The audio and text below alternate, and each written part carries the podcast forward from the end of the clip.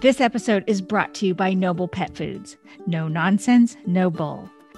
Go to noblefoods.com, use promo code DOGTALK15, and they'll deliver dog food to your house with Noble.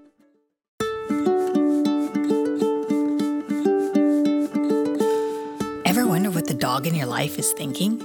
Well, join me, Liz Murdoch, animal communicator, talking with the dogs and finding out what dogs want people in their lives to know and understand. I've spent my life talking and listening to animals.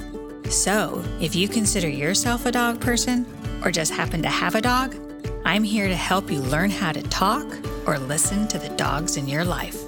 I chat with people too, sharing stories and tips on exactly how animal communication or being a dog whisperer makes an impact at home or when working with the dogs. So, welcome to Talking with the Dogs podcast, a place where we uncover exactly what dogs want us to know and celebrate that every dog has a story. Welcome to Talking with the Dogs. Today we have Shannon Riley. She is a positive reinforcement dog trainer and she has uh, done quite a few things in her life. So she's very well versed in speaking about dog training, whether she's worked at the uh, animal safari in zoos, what have you. She has written a book, The Evolution of Dog Training, so we can learn a bit about the past and where we are now to meet the the needs of our dogs today. Shannon, welcome.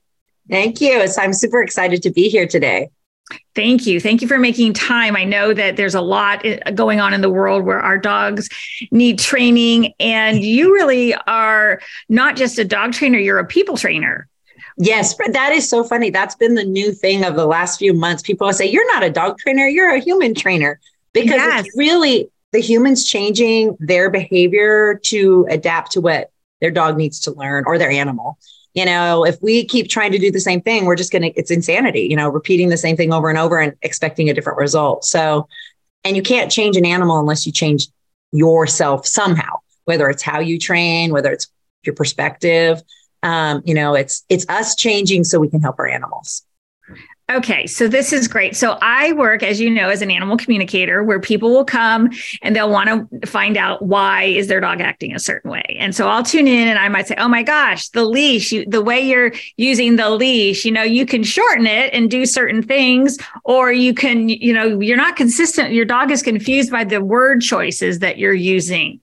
So how do you help somebody we're just going to get right to it. When somebody yeah. comes, when somebody comes to you and they've got this dog and they're embarrassed maybe that they haven't done dog training before, how do you help them just jump in when it's not like, oh, we just got our dog, we're doing dog training. They've been together for a while and it's like, oh, we don't know what to do and they don't want to get in trouble. Mm-hmm. How how do you help them?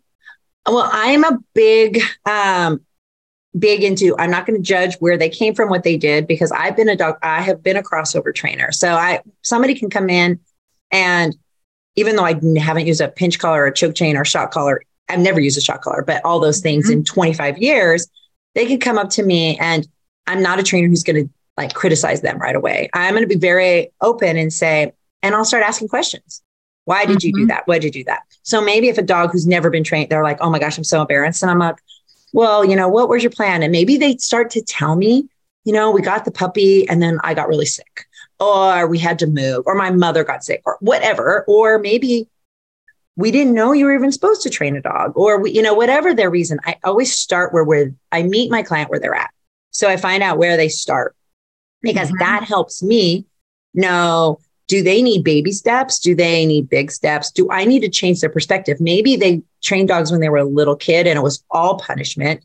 So they're used right. to being this alpha dominance thing. And I then kindly say, well, you know, dog training has changed a lot. And that's why I wrote my book was so people could go like change. And I start little and I meet people where they are. So I have some clients who literally I can say, this week you're going to work on sit and stay or you know some very small and then i have some clients who want 20 things to work on for the mm-hmm. week if i'm working privately in classes it's obviously a little different but another thing i'm big at is if somebody comes and they go oh i didn't practice i'm like okay and i work on well why Well, mm-hmm. maybe they thought they had to work for 30 minutes every day and that was overwhelming. So I'm like, okay, let's do five minutes every day. That's okay.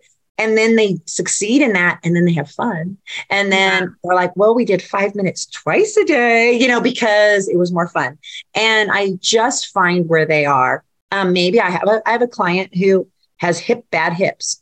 So never on her training plan is you're going to go walk a mile. It just isn't. Mm-hmm. So we found other ways to exercise our dog. So I really, uh, especially when I'm working privately, customize it to exactly what the client's needs, wants, and abilities are to the dog's needs, wants, and abilities.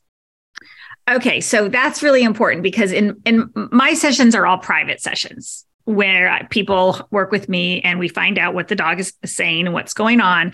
And from what you're saying, you too can say in a private session, oh, you're the type of dog your relationship with your dog is such that you can practice two or three things as you said like maybe 20 but there are some people that they can only do sit they're only ready for sit in that particular time and that's something that i think people need to be reassured about that that's okay right for the yes. success of our animals in these baby in steps are still steps you yes. know and as long as you're moving forward then even if it's tiny little, you know, baby steps, you're still moving forward. And sometimes those people have more success than the people who try to jump in and do too many things. And so they're like the jack of all trades and the master of none. Right. Um, you know, so sometimes that's all you can work on. Okay, so a big part of positive reinforcement and your work is the empathy aspect mm-hmm. and understanding. And, and so I don't think you're one of those people that, oh, it's just a dog, right? No, yeah, exactly. okay. So when people have these preconceived ideas, and it can be both about their dogs, whether it's, you know, like I had two labs, one passed away, but they were very different dogs. And so when we're meeting our animals that they're very different, it's that's one thing to take into consideration. No matter which dog it is, they're different. And the way we may have grown up and witnessed how dogs were treated doesn't mean we have to do it that way. Exactly. Correct. Exactly. Okay. Because things change. The way, I mean, the very first dog I trained as a teenager, I was required to have her on a choke chain. Like it wasn't even an option. Right. You were required. And then she was a young puppy lab and she kind of got wild. And the trainer said, you need to move up to a pinch collar as a teenager, my stomach twisted with that. Mm-hmm. And so I borrowed one of my friends that was in the class. I said, okay, well, let me see how she does. And I put it on. She yelped once. I said, never again. And I gave it back and I never, I was like, sorry. Yeah. Um, and so, yeah. Um, so yeah, there's so many dog training has changed so much over everything in life. They found changed. things. They've just yeah. discoveries have been made, science, research, et cetera. Exactly. So the pinch collars and, and the choke chains and all that. And I've heard the dogs coughing before, and I felt them as a medical intuitive. I felt like, oh my gosh, what happened to the dog's neck? And I don't want to lose anyone who's interested who is a firm believer in the mm-hmm. pinch collars right now. But I do want to say that what is proven pretty much and, and many of the dog trainers uh, that I have talked to who work with them, reg- the pinch collars regularly, will say, yeah, they can work, but the majority of people using them are using them incorrectly. And mm-hmm. so, do you want to comment on that about how they're not being used correctly and why that's a thing? Well, um, part of it is people, and we know by science that you know this. And actually, as i am a vet tech too, and so mm-hmm. what we do know with science now is there's lots of trauma because this is the most the neck is the most vulnerable place of our body. Right. And because there's that spine there's nerves there's um, jugular um, the trachea the esophagus. It's like really vulnerable which is mm-hmm. why you go for the jugular when you're going to hurt someone. So um, there's really like in medically there's really no right way to use it because you can always be causing injury because mm-hmm. it tightens around the neck However, when if you're looking at the way traditional trainers will talk about it, what they mean by that is, you know, the dog who's on a choke chain that's going, oh, and they're just pulling the whole time and there's no pop. Mm-hmm. The correct way to use a choke chain, if they're, you know, even though I still don't use them, is um, you would pop when the dog does something wrong, like, you know, and then you release it instantly. So the idea, it's called positive punishment in the fancy terms, and you're adding something to decrease a behavior. And so you add a pop to stop the jumping, to stop the pulling or whatever. But then they get the release of it. And that's supposed to be the positive part of it. You know, okay, Oh, now you stop pinching me. you stop pinching me because I stopped doing this. The problem with all punishment is no matter if it's how invasive an aversion is, Mhm. um, you have to be very careful because punishment has to happen exactly on the moment of the behavior you don't want to happen. So the problem is, is humans are have a delay. So you know your dog jumps or something, and then you're like, oh wait, they jumped, and then you pop them. Well, you pop them while their feet are all four on the ground, and it can be very confusing Oh gosh. because they get punished when they're actually doing the right thing, and they didn't get punished when they did the wrong thing um, because timing has to be very, very timed. You know, so if, for example, I'm going to use a human example because I'm big at that. So, like, if I touch a hot stove, as I touch it, it's going to hurt. Right. It's a punishment because it decreases me wanting to touch it again, and it added pain, so it's aversive. I mean, I did it to Right. myself. It's a natural consequence, but I will learn when I touch that thing, it is hot. So it's immediate, it's effective, it's my own natural consequence, and I'm going to learn from that. With humans, you know, we're popping all the time, we're doing stuff. And so dogs or animals don't understand it at all because it's not consistent, you know, and it's and it's ill-timed. And and that's not a fault to the human. It's just because we're humans and we're not robots. And and our brain has to process, I don't like what our dog did. Now my brain has to process what's my response. And that takes a couple, you know, seconds to respond to. You know, it's not instant like Right. me touching a stove. So that's like people who then say, because I've I've witnessed this too many times, where people have the the shock when whatever they have like a remote and they Yes. press it, but the dog is sort of frantic and it didn't really completely work, so they press it again, or they're like, "Why I need, I need to up it now?" So it can get into an, an, a heated moment for the person and the dog, and so really what we want to do is shift into alternatives. And that's why mm-hmm. people even go to animal communicators. Is like okay I, i'm in a crisis situation. I can't figure something out or i need to figure out the why my animal's behaving this way. And the next step is like i i can say well you know like when I get an image of a leash and this dog like pulling in all different directions, I'm like, oh my gosh, it seems like, you know, you're, I'm getting from your dog that I, want help learning how to walk on a leash. And that's when Mhm. then people like, why don't you go see if a, a trainer can help fine tune how you walk your dog? So it's okay from what you're saying to just, hey, my dog is doing whatever. Or if I talk to an animal communicator, I want to fix this. And and someone like you can just say, okay, let's witness, let's figure this out where we are. And one thing I want to say when you talk about pulling on leash, that's a big Mhm. thing that I end up because I Yeah. look at a lot of emotions for dogs too. Like I'm watching Mhm. their body language. Um, a lot of times, if a dog is struggling with loose leash walking, not you know pulling on leash, I start looking at something deeper because if this is a smart dog and they learn all these other things, I'm like, what's going on with this walk? Right. Not every time, but a lot of times it's actually because the dog's anxious, fearful, or stressed. And they go into, you know, we go into fight, flight, or freeze when we're anxious, fearful, or stressed. It's just how our amygdala works. Like we don't have a Mhm. choice, we respond. So some of these dogs go on a walk and maybe they're excited to put their leash on, but then they go outside and the outside world is kind of scary. Yeah.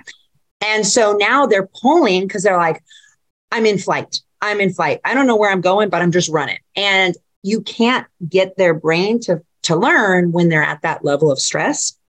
It isn't possible. If if you're in a stressful situation, you can't learn algebra. You know, I mean, Well, same with people. exactly, So exactly. They can't figure out how to manage that leash. Exactly. So sometimes we have to look at that emotional part and deal with the stress, anxiety, or fear that's happening first.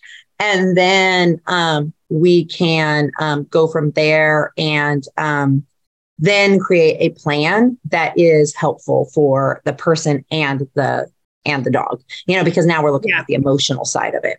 Yes. And sometimes beyond the emotional, like I was just with a client who had a new dog in her life, and the dog was adorable and, and very smart. She was doing great with the eye contact and coming back to me in a public place, coming back to her in a public place. And yet I noticed something. She goes, Yeah, but when we start walking, and I go, Well, do you ever just shorten the leash so your dog can't go? And she's like, Oh, she didn't know about that. So I think it's interesting. I'd like you to comment on you know the div- sometimes there's emotional issues but sometimes it's just like directions on how to make a scrambled egg right? Totally. Exactly. Exactly. Yeah. I mean sometimes you just don't know how to do it.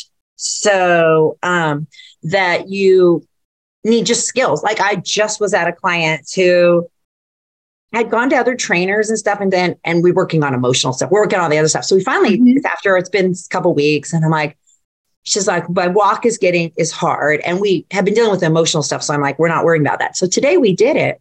And I'm like, okay, we're in her backyard. Mm-hmm. And she doesn't even have the skills to even know how to teach this dog appropriately how to do this skill. Mm-hmm. But I was made the mistake, but I fixed it very quickly that I assumed because, well, she's already been to a good manners class and she's mm-hmm. had these other trainers. So we right. were dealing with the emotional part and i so i kind of kept that on the side with the other trainers didn't understand. And so today yeah. i was like okay we've got a good emotional part let's see where this goes. And i'm like oh your skills are your human skills are lacking.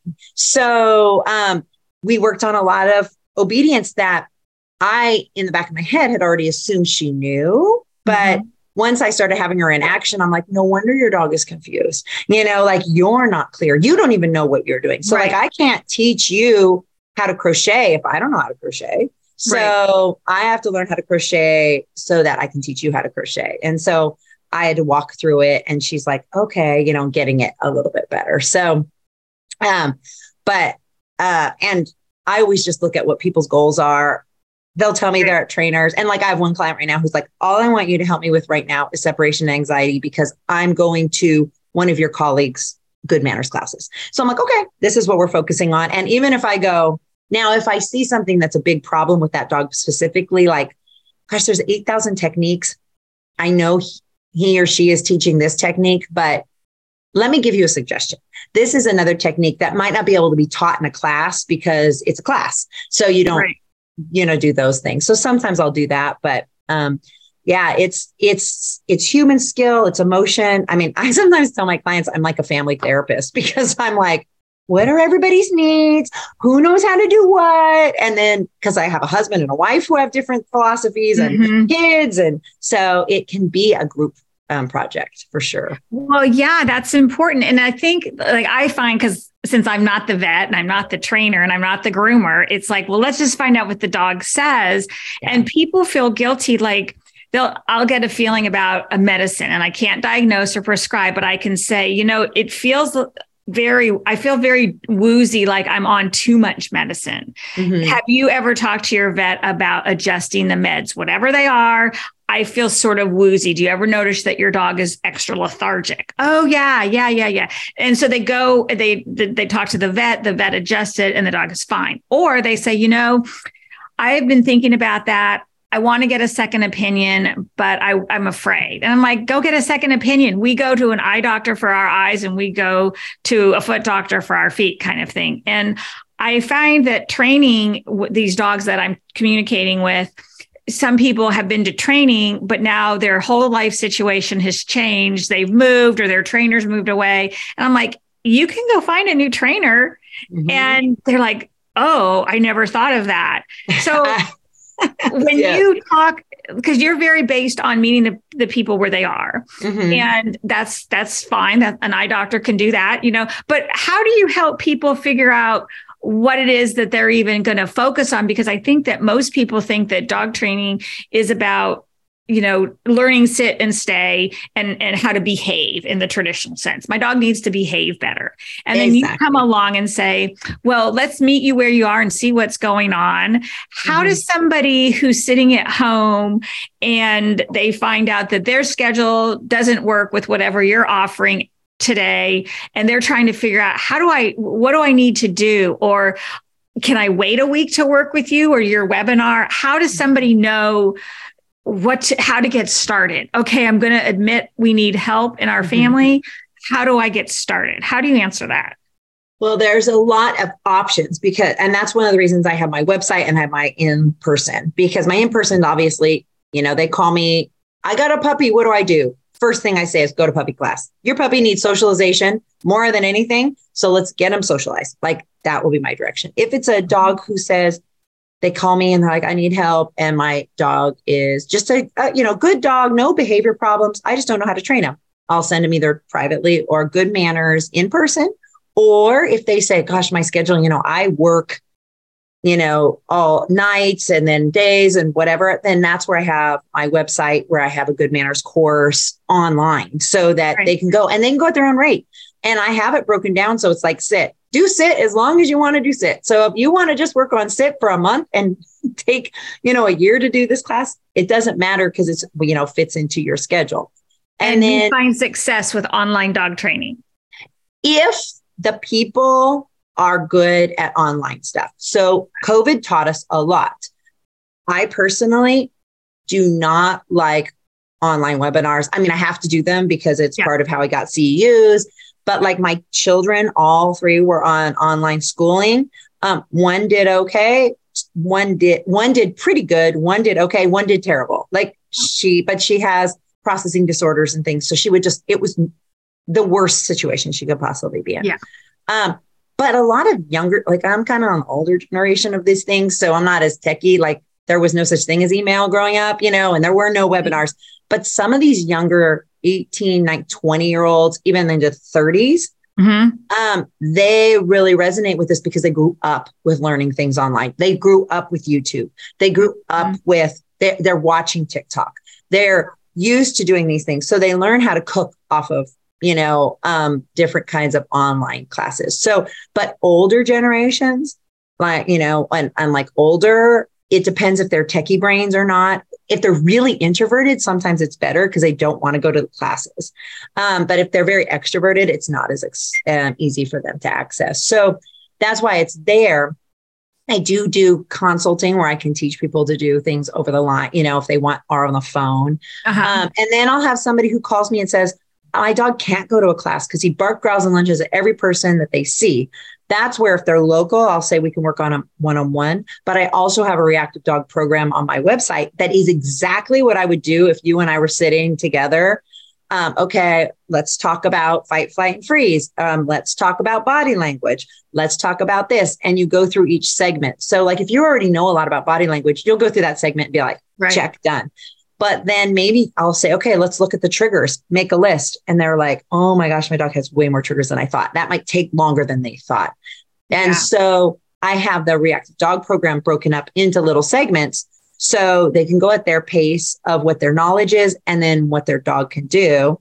And then that's where then they could do online good manners. If they really want to teach them sit down, come and stay, but they can't go to a class, they can do it. They have another option now where before online things, Mm-hmm. It was either you either see person and and or you read a book and that's it. Like those were your only options. Or maybe you get a video like a VHS, you know. Right. Right. so you have um, a bit of your own intuitive way in assessing mm-hmm. things. It's not just like meeting that. How does intuition in your experience you you, you haven't taken animal communication classes You're No, I've like read some books and I've done like a workshop here or there, but I've never been like done the whole First process. Yeah. So how do you use it in your in your work when you get those knowings? And, and how often do you get a knowing? It's interesting because I have been doing knowing, like what you call knowings, for a very mm-hmm. long time, but it took a client years ago over mm-hmm. like, gosh, my kids were really small. So, you know, 15 years ago that goes, you do know that you have intuition, right? Like you get stuff more than like anybody else. And I was all, and then I started researching and I started learning about intuition because I didn't know anything about so it. was a client that pointed it out to you. A client pointed it out. And then I started doing, looking at human psychic stuff. And, and I started doing some more deep dive into the Eastern type of medicine. And I was mm-hmm. like, wow. And then I, you know, um, so mine is very much empathic. So I feel it. Um, I don't necessarily hear them talking to me. I don't hear them saying things, um, but I can feel it. So if they're anxious, I will feel it. I'm very empathic with humans too. I actually have to protect myself if there's mm-hmm. too much energy. Um, but I will feel their anxiety. I will feel their happiness. I will feel their sadness. I will feel pain sometimes. Okay, um, so I'm going to cut you off because I so. Yes I want you because I want you to expand on that. So, because when I teach people about animal communication or even students, they'll say, well, you know, the dog is stressed, like you're saying. But if I, if there are some people, if I say, oh, I think your dog is stressed, they'll say, oh, no, he's not. He's just doing this because of da da da and to to make it helpful it's one thing to say oh i'm right as an animal community or i'm right you know that doesn't do the dog really any good in the mm-hmm. person and so it's like i i describe i say well your dog is feeling stress i'll say in this situation i'll ask the dog and i'll give examples how do you do that well because, because they're I not coming to me yeah. and but they're not coming to me as a communicator they're coming to me right. as a trainer and so it's yes. a, they're coming to me with a different mindset so I don't always disclose to some clients because I don't say, Oh, I feel the anxiety of your dog. Yeah. Um, sometimes I'll say, Oh my God, your dog's so anxious. They're making me anxious. That's if it's a person who I don't think is going to buy into what I'm feeling, uh, maybe that's as deep as I go. Okay. But what I do is because I have mental, I have education, deep education in body language and right. emotional and the medical, like the cortisol levels and things what I start to do is I talk to the client and I observe the dog while I'm talking to the client. And then I'll say, well, did you see how your dog just yawned a lot? And, you know, that, oh, you know, they're sniffing here. Look at their ears, look mm-hmm. at their mm-hmm. tail. And I start making them aware of how their body is expressing body their body language. And I really go deep into body language um, with these dogs. And then I also usually ignore dogs for the first, depending how long until they come to me. I don't approach dogs, they come to me. So sometimes I have dogs like last night, I had a dog who she's like, she's coming up and asking you for treats. Like she never does that with people. But it's because I gave her the space to explore and be, you know, but she was still nervous. She stretched right. to get me. And I said, I tell them if I changed my body posture, I stood up really fast, I would lose this connection. So I mm. kind of talk about it like that way too is like we're having a communication, but there's, it, I'm not talking to the dog. I'm just watching them. If I look in their eyes and they look away or whatever, then I go, okay, that's mm-hmm. too much. And right. I make adjustments in myself. And then what I do is oftentimes explain what I'm doing, but I don't necessarily tell them I'm feeling it. I use it as I'm seeing it. And that's mm-hmm. where I mm-hmm. got confused when I was first learning all this because I would be like, how did I already know that dog was anxious? I never had learned about body language before. And mm-hmm. that's when I started also putting it together that I had this empathic intuition that was happening.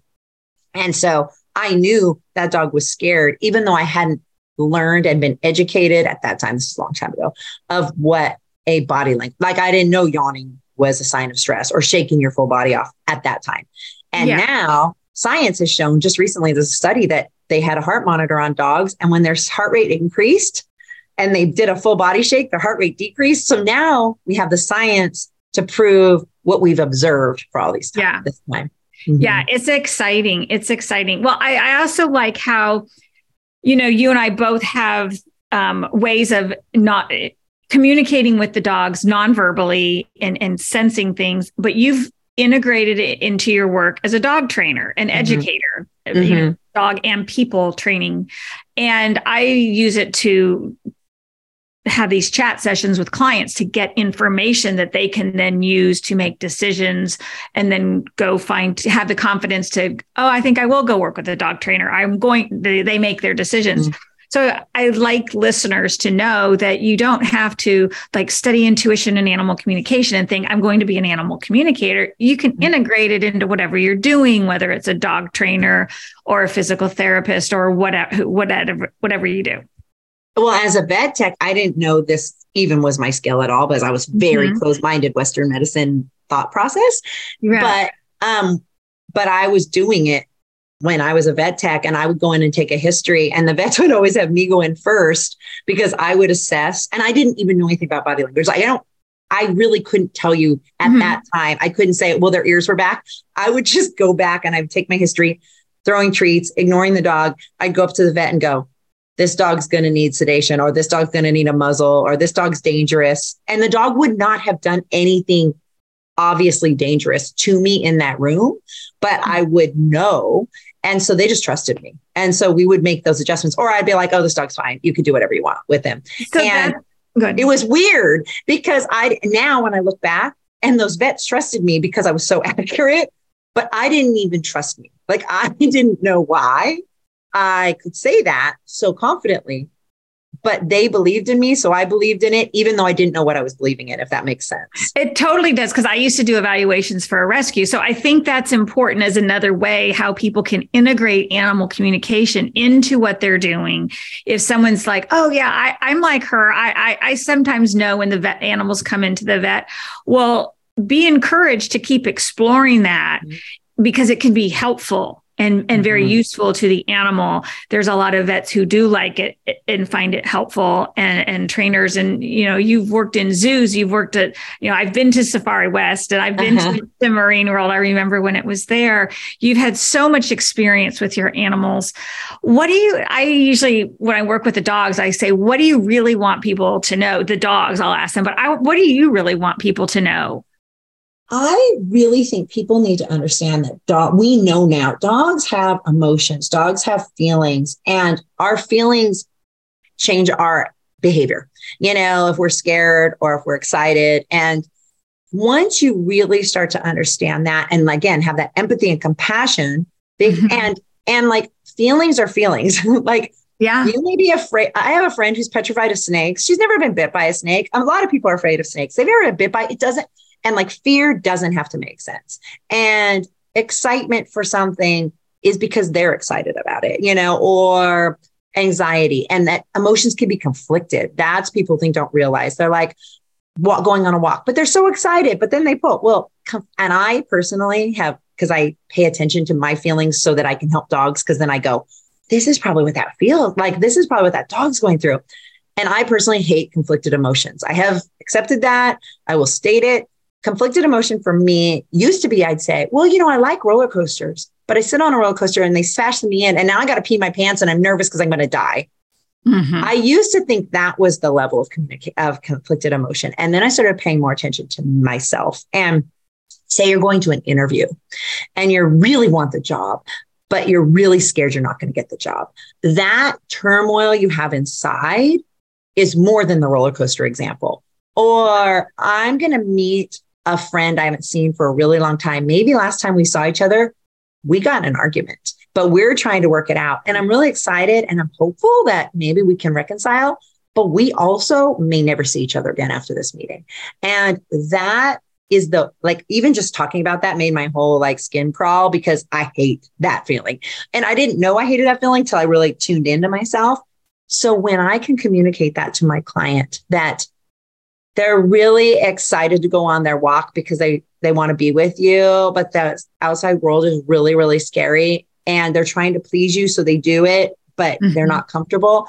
That feeling is really yucky. And so maybe you need to like not go to those places or we need to work on building their confidence or maybe we need to find another way to play because maybe walks really aren't worth it maybe right. that stress isn't worth it. So that's something I wish people would really start to integrate more. And I try to teach my clients a lot about, you know, take that minute of like, what's yeah. going on with your dog? Who can, like, they can, every dog can learn how to sit and down and all that stuff, but they might not be able to learn that if they're conflicted the whole time, you know? Yeah, that dog's perspective is like a whole nother way of looking at dog training is that mm-hmm. when a person goes into training their dog and having that relationship, are you willing as the person to consider the, your dog's perspective in any situation? For sure and um, that's what I like about working with you. So we have talked previously about the whole rescue, the story of my dogs are rescue. This is what happened. It comes up in my work um, when people say, "Can you talk to dogs um, about their past lives?" And I'm like, I don't know. I can just tell you what I get, and if you think it's a past life and you're going to use it, okay, I'll tell you what I get. Mm. So, but but the the tricky part is is that people i find this in my work get attached to these stories of my dog was traumatized whatever it is whether in what they say is the past life or the years before that the dog moved in with them. How does this whole settling into the past story of the dog hurt or help in dog in dog training and the relationship? Probably one of my least favorite phrases that people will tell me when their dog is misbehaving whether it's psychologically, like emotionally, behaviorally, whatever. Yeah. Well, he's a rescue. Right. And I'm like, that's like saying an adopted kid, like every adopted kid's going to have issues or every, you know, and it's like, oh my gosh, don't use he's a rescue as an excuse for that behavior because I work with a lot of dogs that come from breeders at eight weeks old, or, you know, they've had them their whole lives and they still have those issues because they're genetic, they didn't get socialized, there's trauma, there's other reasons. Mm-hmm. Um, so it really drives me crazy with the rescue world when they hold on to anything, whether it's, well, they're just a rescue or, right. Yeah, and there's some truth. I have a lot, a couple client dogs that are Mexican street dogs. So came from Mexico during COVID, and they are scared. Now those dogs, they'll say, well, they're rescue. But I'm like, yeah, they're rescue. But your that dog's mother was probably under stress and her grandmother was under stress because they're street dogs. So that dog in utero was exposed to excessive stress hormones. So before he was even he or she was born, there was excess stress happening. Right. Then they're born and they're born on a street. You know, food is scarce, safety is, you know, a problem. And then mm-hmm. some rescue comes and saves them and you know now they're flown in an airplane you know or even if they're flown in utero now their mom's extra stressed because this human thinks they're saving them which they are saving them but sometimes we don't really project like we think we're saving things and the way we save them isn't necessarily the most kind way not that intentionally but scoop right. them up and throw them in an airplane their whole world's upside down yeah. and so those dogs yeah they're rescue but that's not the reason they're having these problems it's you know it's because there's generational, um, you know, genetic stress. There's, you know, with utero in utero stress, trauma, didn't get socialized because if they were in that situation, they didn't get socialized before they were six months old, um, or there was the trauma of being in the plane. So I don't like it when people throw rescue dogs under the bus and just say, well, that's why they're bad is because they're a rescue dog because, uh, well, bad, I say in quotes because there's no really bad dogs. Uh, because I have dogs that come from breeders that have more behavior problems than some of my rescue dogs that I work with. Right. And yeah. from what you've been saying, the point is that wherever you the a person is with your dog today we can fine tune it to help you make some adjustments whether mm-hmm. on behalf of the person the situation the words you're using the consistency how you're holding the leash all these things can change many many situations correct and medication you know i'm a vet tech too so i see a dog that comes in and i'm like we're going to really struggle to make success because your dog's anxiety is so bad mm-hmm. and the stress and anxiety and so we need to talk to a vet about prozac clomicalm you know trazodone xanax whatever there's so many different right. combinations that's to chemically calm the nervous system down so then we can get some learning and then hopefully wean them off of it. Sometimes right. they have to be on some level of medication their whole life, just like diabetics have to be on insulin for the rest of their life. Like, or if you have a kidney failure, or if you have some other kind of illness, you might mm-hmm. have to be on a medication for the rest of your life because that's just how your body is. And our brain is just another organ, you know, it's like our heart and our mm-hmm. lungs. But people get weird about brain medication sometimes. Well, and that's the good thing about the interesting times that we're in. There are so many options, and finding what the right treatment is for a dog. We have animal communication to help figure out what the dog is is is able to share mm-hmm. that can then be translated with a trainer, a behaviorist, a vet. And even there's a lot of energy work that science is finding mm-hmm. is, you know, EFT is work is used in hospitals. They're starting to, you know, use Reiki more and more mm-hmm. and T-touch and so so many things that's matching to it to the animal what it yes. needs. And we get yes. past this looking at it's just a dog and to what does this dog need for the relationship that it's in and the lifestyle that it's in. Exactly. And there are so many options and, you know, even like essential oils and, you know, there's like so many things. And one thing, and it's being open because yes. sometimes like I have people, I had a client who, um, they were somebody told them they have to try Reiki. And the dog was so anxious. And actually, Reiki, I think, made it kind of worse because it didn't like people being around and there was too much. It was like yeah.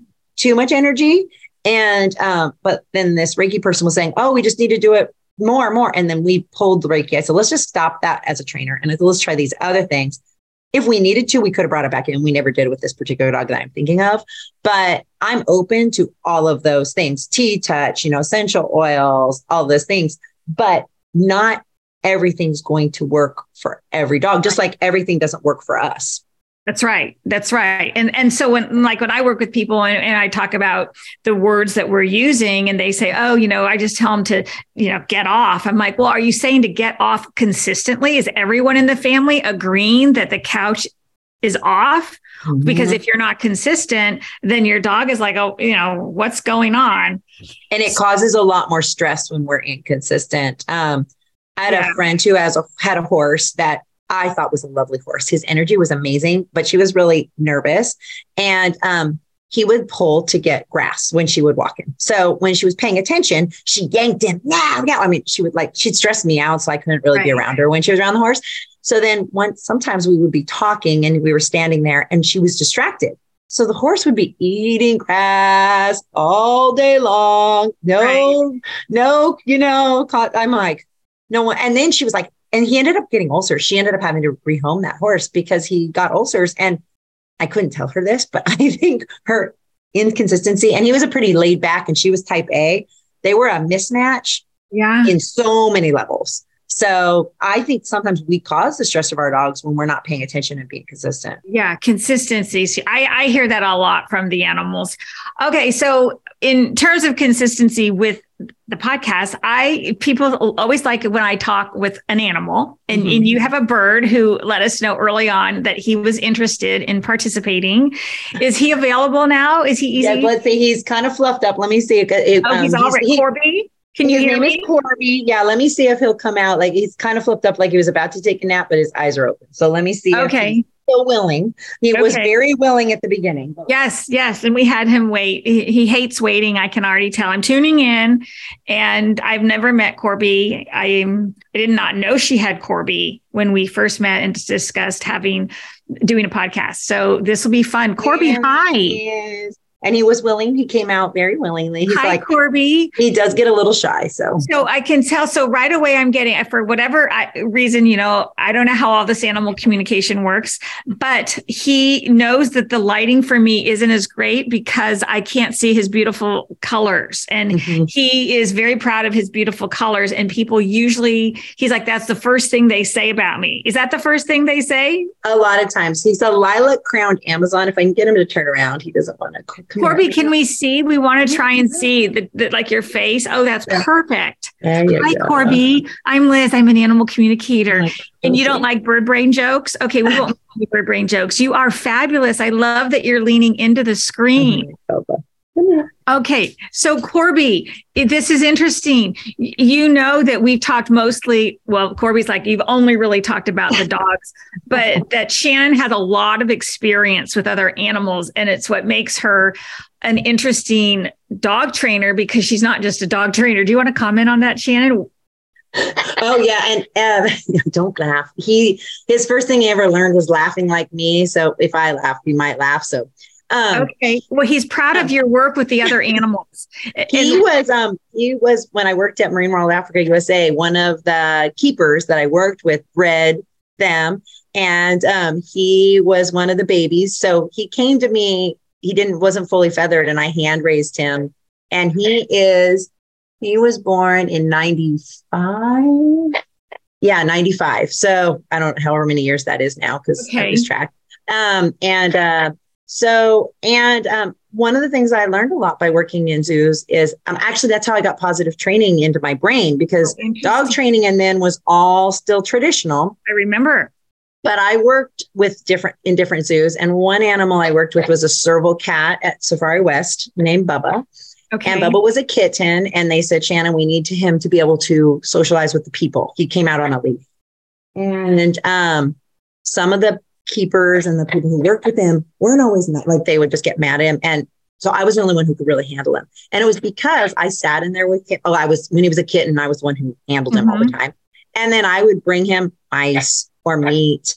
And then I would put him on the leash and then I would carry him and, you know, and take him out. And so if we had a special appearance, I was the one who had to do it. And I think a lot of it was because I built that relationship. I didn't just, you know, well, you're not coming out. I'm like, okay, why don't you want to come out? Oh, you just don't want to see this group of kids. I don't really blame you. you know, um, I had that same experience. We had baby ostriches hatched, and um, ostriches need to walk, but they were in a barn, so they right. would follow me around Safari West. so that they could get their exercise every day when I was there. And then if we had a video and they were like, Shannon, you're the only one that they do this little spinny, spinny thing for. And I started learning early on in zoos that those animals don't have the same relationship. They're not in our homes, you know, they're in a cage right. and um, and so they, but they sought relationship with people since we put them in our world. If they were out in the wild, if you know, if uh, if he was out in the wild with a flock of other Amazons, he could care less about me because he has a family. But right. when we bring them and domesticate them or bring them into a zoo, they still need family to some degree. And um, you know, our in-home pets are our family. But at the zoo, there would be animals who I was family with.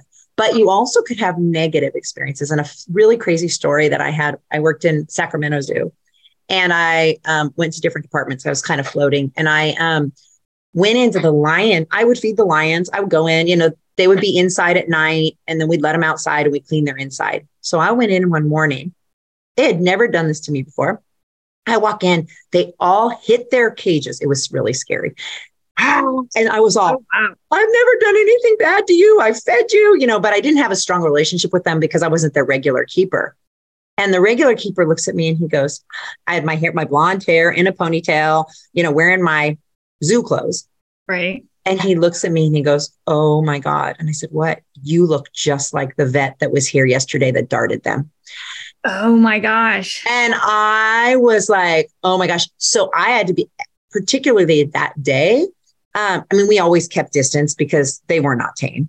Um, but they were more agitated with me. So he had to get them into their outside enclosures. Like they weren't going to go for me when I opened the, the guillotine door because they were so, they like, they wanted to kill me. I mean, yeah. they would have eaten me if there was not cages between because they had been darted by someone who looked exactly like me visually the day before.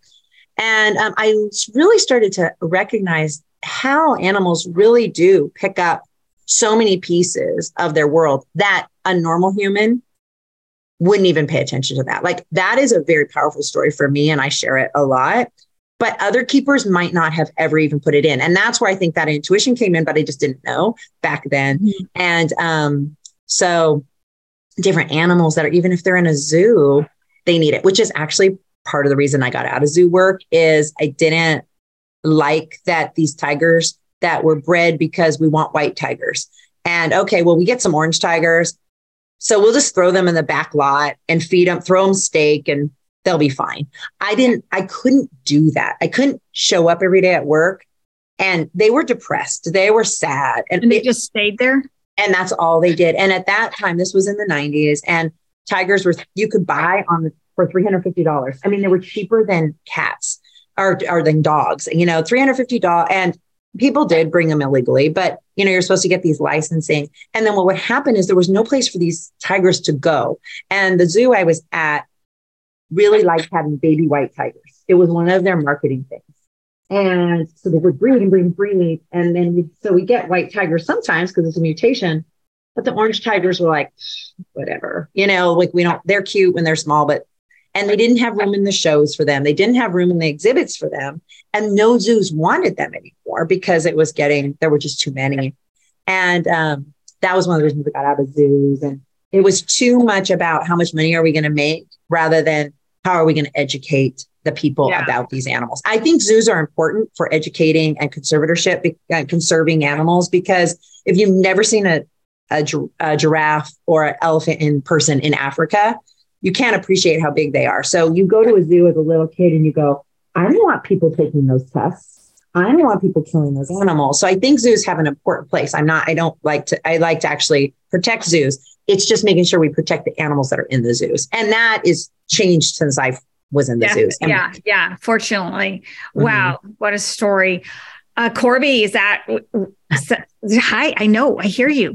So she she told us something about the animals and taking care and making sure we're not just doing the business of animals or for just mm-hmm. for entertainment. So that's a good thing for people to know. Corby, what else do you want to say? Do you want to have the last word as we finish this up? Um, looks aren't everything that we can admire. Oh, you're, you're, particular about your food. Okay, so Corby doesn't isn't likes that I'm just not a pretty bird. Ha ha. You have a sense of humor. You are a pretty bird. Do you want to say pretty bird? Hi, you're pretty. Is somebody talking to you? Yeah, I am talking to He's you. never talked to anyone on Zoom before. Oh, well, so you're doing great.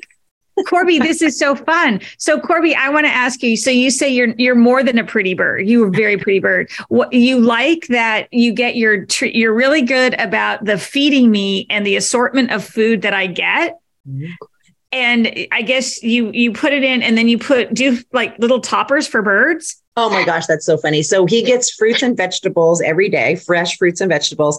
And Nice. then I sprinkle seed on top of it. And I literally tell my pet sitters, sprinkle it like it's a crouton, you know, like it's sprinkled. It's not a bowl of seed. That's exactly. Yes, that's what you get. He loves that. So, Corby, I'm going to share that tip for people who are doing that with their dogs. And you're right, cats too. I do work with cats sometimes, but yes, animals like those little toppers as long as they're. Oh, you're funny. You've heard that nutrient dense. Do you use that word, nutrient dense? It's like he knows, like having the right nutrients for the animal. Well, I it's funny because I I do. I'm very because I was a bird keeper, so I like have. He's got pellets, and I'm very particular about which pellets I buy, certain brands. Um, he's supposed to eat a healthier pellet, but he throws it on the ground. So we He's like, gave up. nut- yes, I can feel this like this nutrient dense kind of thing. Well, Corby, you are a smart bird, not just a pretty bird. I love that you're sharing that what helps birds and animal cats too. Ha ha. You the sense of humor I get. Yeah, because you're yeah, we get it that birds and cats don't get along usually, but but you are looking out for the cats too, Mm-hmm. um, and the dogs. So on Corby's tip of the day is that toppers on your pet's food make a difference. And they make a really good difference when they have the right nutrients. Uh, what else corby? You're giving me the look like you want to say something else. You're smiling. What else do you want to say. Um, so I will make an offer to Corby and anyone else to know as a reminder that I am available for private sessions to find out what your pet wants you to know. And Corby, I will give that as a special thank you for appearance that if you would like to have more time for a chat session, we can do that whenever you want. You just let Shannon know and she will trust her gut and reach out. Uh, do you want to add the final word? Can you say goodbye, Corby? Do you want to say something or do you wave? What, what would you, how would you like to end this session? He's probably he gets a little stage fright, but sometimes, but he says things, but it, not usually. You know, it's kind of when he's off on his own. He's not a soup. Um, lilac crowned Amazons don't have the same vocabulary as like a, uh, gray, um, African gray, or some of the other Amazons. But he um, Well, laughs. He says, "Hi, Corb." messages. Will you say hi, Corb? Hi, Corb. Hi, Corb. Hi, Hi, Corb. Corby. Hello, Corby. I know it's the computer talking to you. No, he's like, Mom usually just types on that thing. So I don't really understand. Corby, I hear it. I hear it. Bye, Corby. Hi, Corb. Corb. Yeah. Hi, Corb. Okay, so we're going to end on that. Okay, Um, I will have everything of where people can find you if they want to give this whole online dog training thing a chance. I know it does work. I've worked with other people. I have clients who have worked with online dog trainers and they like it because the dog has to be still focused like on the person while the online dog trainer can point out what you need to adjust, correct? Yeah. And so I have videos so you don't, you can do it at your time, but there's always the option of doing um, an online thing. So you could be in uh, Australia and we could still do Zoom and I can see what your dog's doing, you know, we can still coordinate all of that. So, um, some of my programs include a virtual coaching and some of them you just pay for it additional. Okay. So perfect. Mhm. So I'll have that information. I think most of all, we both want people to know it's okay. None of us are perfect. We ha- I, I've been bitten by dogs. You know, my hand got in the way. I knew better. It's like we all have opportunities um, to improve or to learn new tricks, and resources are available. So don't be embarrassed or procrastinate because there is help, and it can make a big difference, and and you can have a very enriched life. For sure, for sure. Don't be embarrassed, you know. And if a trainer shames you and makes you feel embarrassed, then you need to move to another trainer. Yeah.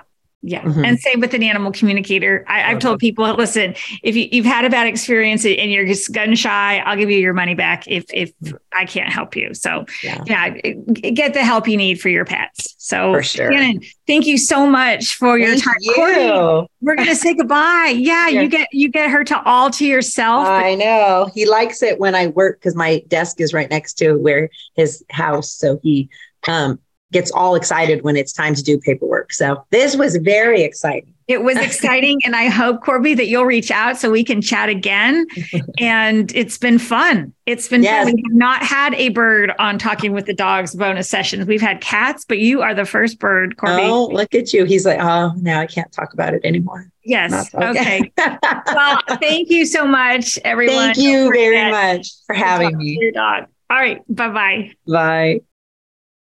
Ready to find out what your dog wants you to know? Visit talkingwiththedogs.com, book an appointment with me, and we'll find out.